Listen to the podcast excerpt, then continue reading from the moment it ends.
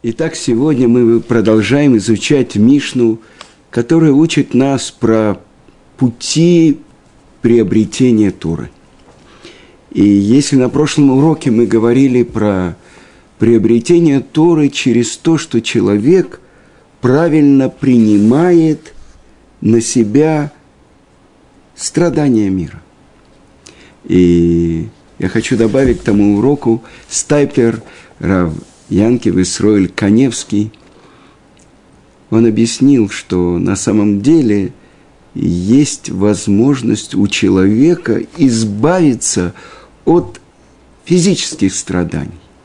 Через то, что он посвящает себя изучению Торы и страдания при постижении Торы,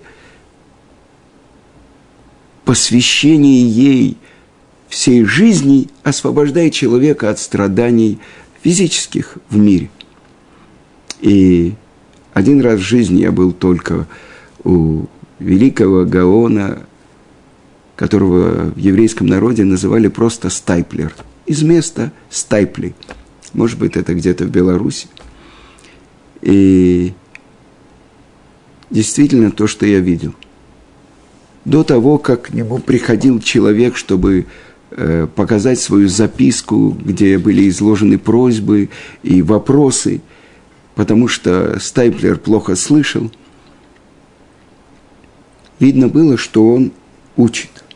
Когда к нему приходил человек, он отрывался от учебы, и человек давал ему записку, он читал, выносил свое решение, благословлял. И когда человек разворачивался, он уже был погружен в изучение Торы. И так продолжалось на протяжении э, всего дня и ночи. Потому что, когда он задремывал, он задремывал прямо над стендером, на котором была книга Талмуда. Это посвящал человек всю свою жизнь Торе. И его сын, великий мудрец Равхаим Каневский, который в течение года завершает всю Тору. Это постоянное изучение Торы, то есть принятие страданий через Тору.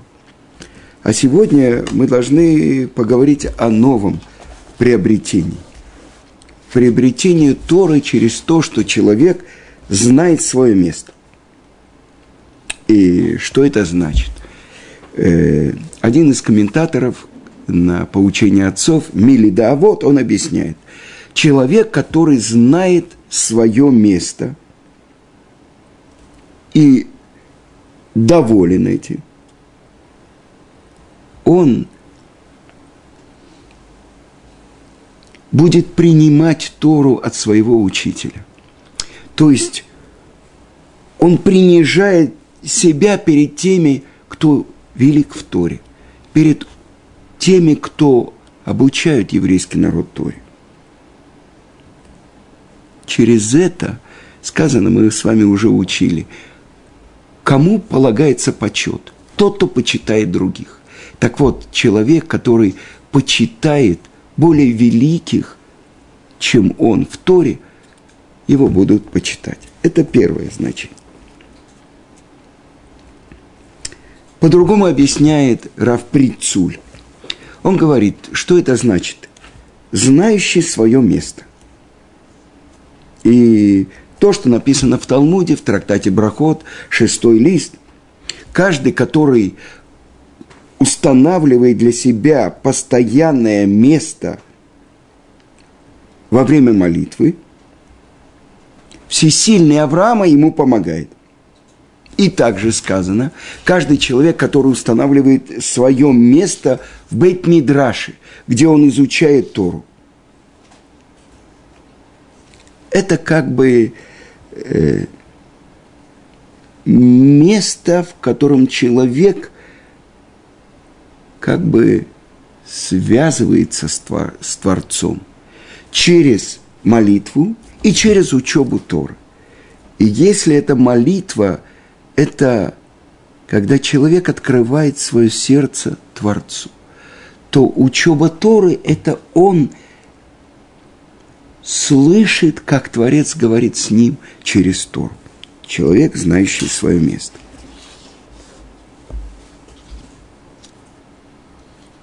По-другому объясняет немножко Мидраш Шмуэль, что это значит, что человек, который постоянно учится, место которого постоянно в Бейт Мидраше, через это он открывает свое место. С другой стороны, человек, который находится не в, на своем месте, он как бы немножко лжет. И через это он не может постигать правильно Тору, которая слова истины и правды. И так объясняет э, мораль из Праги. Если человек думает, что он очень важный, он ошибается. И тогда Тора не может стать его приобретением, потому что он обманывает, а Тора – истина. И так же, как он неправильно оценивает себя, он ошибется в понимании слов Торы.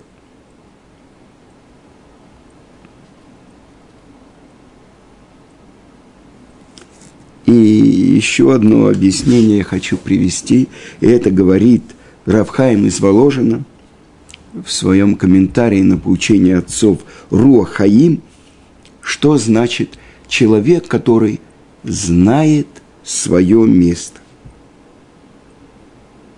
Он знает, куда он идет. Место праха, гниения и червей.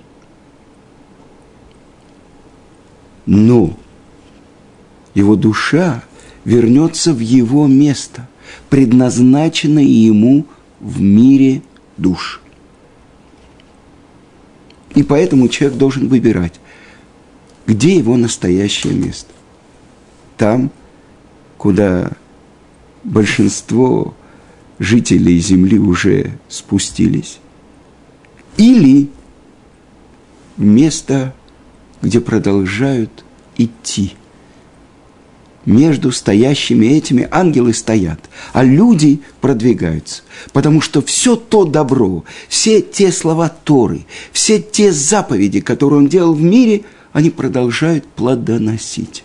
Поэтому человек, знающий свое место, он знает, на кого он служит. На свое тело или для своей души. И я хочу привести вам отрывок из Талмуда, из трактата Брахот, 17 лист. Сказано, что когда мудрецы прощались с Раби Ханиной, он их благословлял так. Оламха тире бехаеха. Я желаю тебе, чтобы ты увидел твой мир при твоей жизни. Раша объясняет, чтобы у тебя было все, что тебе необходимо. А потом, чтобы ты достиг будущего мира. Немного по-другому объясняет это Ктав Суфер. Он сказал, что это великая браха, чтобы ты увидел свой мир при своей жизни. Что это значит? И он объясняет так. Если человек находится на своем месте, он полностью выполняет свое назначение. Это значит, чтобы ты твой мир увидел при твоей жизни. И э, в нашем колеле учится потомок Рав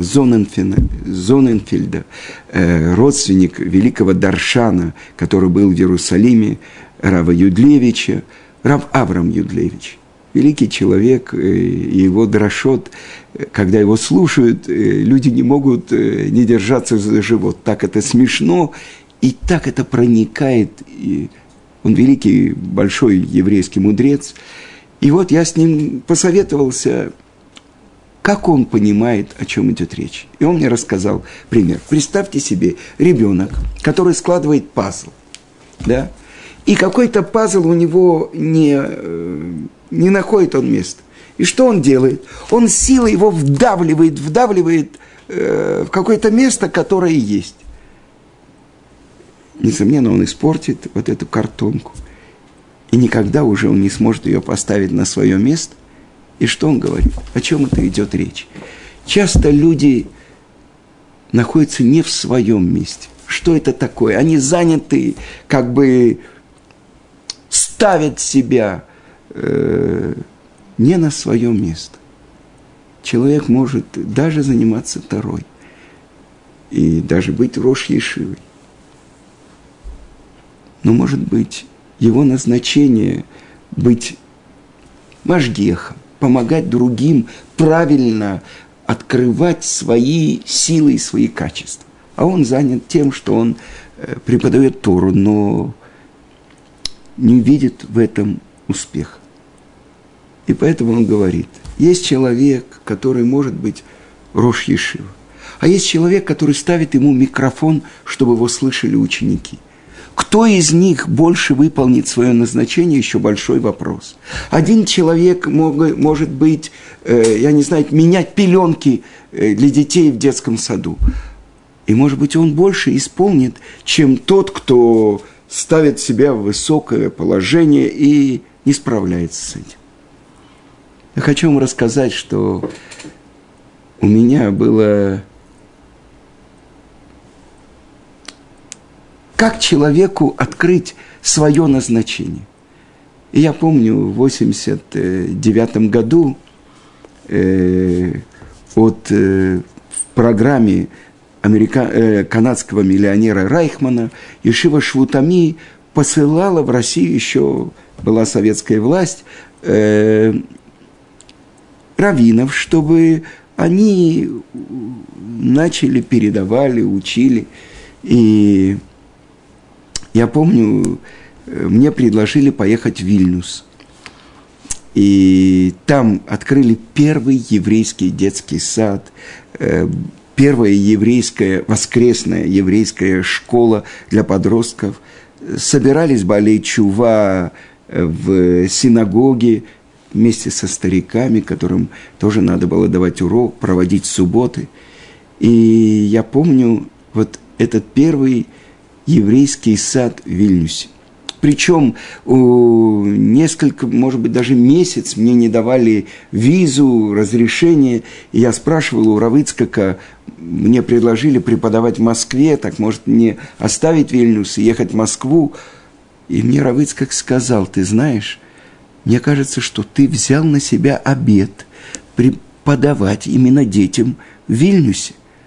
А потом я тебе скажу, если бы Хофицкаем сейчас был жив, и ему предложили преподавать еврейским детям Тору, как ты думаешь, он был бы счастлив поменяться с тобой или нет? Ну, то, что говорит Рав, надо слушать. И я ждал. И я помню, тогда мы ехали еще через Вену. И в советском посольстве в Вене я спрашиваю, есть ли мне разрешение, э, чиновник, КГБшник, смотрит и говорит, нет, вам нет. Я говорю, как нет, вон же моя фамилия, там 20 графа. Он говорит, да, ошибся. И так я попал в Вильнюс. И вот я помню, я пришел, это дети были, одна группа была от трех до пяти, а другая, может быть, от пяти до семи. И я им рассказывал про наших працев э, из Берешит, Э, учил их говорить благословение, приносил что-то вкусное из Израиля, или на рынке там можно было купить э, какие-то фрукты. И я получил, может быть, знаете, самое большое звание, э, которое я получил предыдущей профессии, я мог бы стать в Советском Союзе народным артистом СССР, лауреатом таких-таких-то премий. Но то звание, которое я получил от детей в Вильнюсе, это, может быть, перевешивает все. Они меня назвали Ребушка Цви. Немножко горбушка, немножко рыбы. Но, вы знаете, я считаю, что это может быть самое так называют того, к кому относятся хорошо. Ребушка Цви, что ты сегодня нам будешь рассказывать? Дедушка, Ребушка. Тогда и не был еще такой Ребушка. Это было все-таки э, больше 20, 25 лет тому назад. Так вот, я вернулся, и три месяца я там работал. И я вернулся в колель моего Рава, Рамыши Шапира, и сказал, все, я вернулся. И он сказал, нет. Я говорю, что нет? Тебе не дадут. Что не дадут? Ты слишком успешно там э, вел деятельность, тебе не дадут. Наверное, ты поедешь еще в другое место преподавать. Ну, прошло немного времени, и в 91 году я поехал в Ешиву, тогда это не было Ешива Турат Хаим, это был Бейт Мидраш. Бейт Мидраш. И начал преподавать Тору в Москве. И это было в течение 15 лет. И, несомненно, в жизни выпадает такой, э, в Израиле это называется трэмп, схватить э, э, машину, которая тебя подвезет в нужное место. Оказывается, в жизни тоже есть такие вещи, когда человека выводят на то, что, может быть, он э, главное то, ради чего он пришел в мир. И 15 лет, каждые две недели, каждые три недели э, я ездил в Москву из Иерусалима.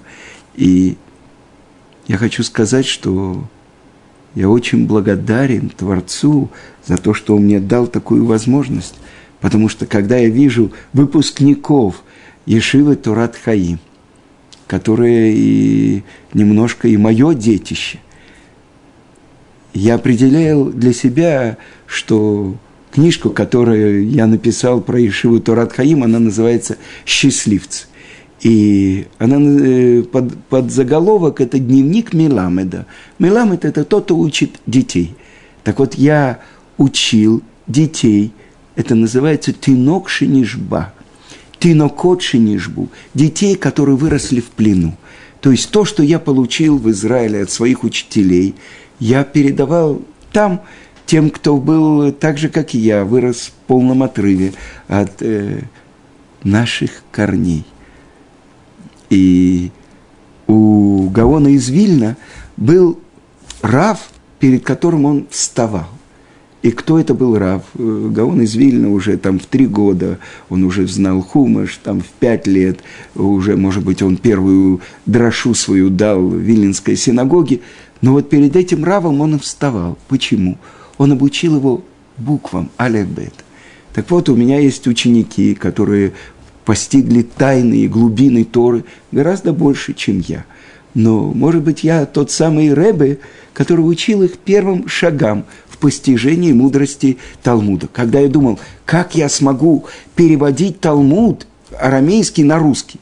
А потом оказалось, что почти каждое слово надо было переводить. И список был слов, которые записывали в своем Талмуде ученики.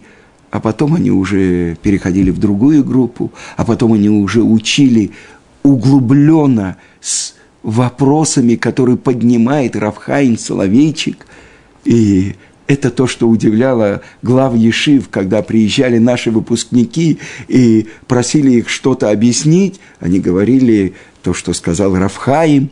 И для глав Ешив это было прямо потрясение. Как вот эти люди, которые учатся, может быть, год, два, они уже так глубоко постигли тайны и глубины Торы. Так вот, э, я счастлив тому, что у меня в жизни была возможность быть тем, кто оказался звеном в передаче Торы. Я получил от своих учителей, от Равыцка Казильбера, от Гаона Рамыши Шапира. И это то, что я получил, я передал дальше. И, может быть, еще одна вещь, которая в моей жизни э, последнее время занимает очень важное место. После смерти Равыцкака Э, мы открыли издательство «Пардес». И больше семи лет мы занимались переводом комментария Рамбана на пятикнижие. Причем не весь комментарий. Э, споры с Рашей в понимании простого смысла мы часто обходили. Но главное – основы нашей веры и нашего понимания. С комментариями из многих книг мы привели в нашем пятикнижии. И вдруг оказалось, что эта книга для многих оказалась откровением, по ней дают уроки, э, даже экзамены в Риге проводят. Оказалось, э, больше, около 20 книг вышло в нашем издательстве. Книги, которые посвящены э, великим в нашем народе. Это основы, это Рамбан. Сейчас готовится к выходу книжка Роша, Орхот Хаим. Это э, книжка его по Мусару, по работе человека над собой. Э, готовится к выходу книжка Рава Абугава, э, «Семь свечей». То есть это классика еврейского, еврейской мудрости, еврейского э, постижения Торы. С другой стороны, есть книги, которые посвящены жизни тех, кто соблюдал и обучал Торе – в самом страшном галуте, в советском галуте. То, что мой учитель Равицкак говорит, что, может быть, это один из самых страшных галутов, когда выкорчевывалось э, все, что связано с Торой и с заповедями. Книжка «Голос молчания»,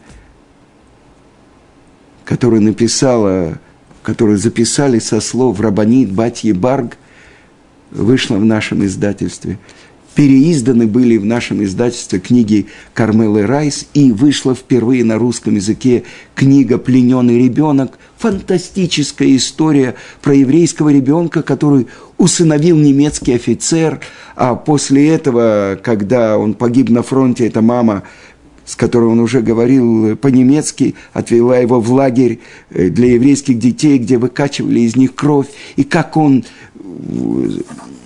подползал к миске с мясом, которую ставили немецкие э, солдаты, овчарки, она отходила, и так он спас свою жизнь, а потом советский детдом, а потом возвращение в семью на Украине, где висел портрет Сталина.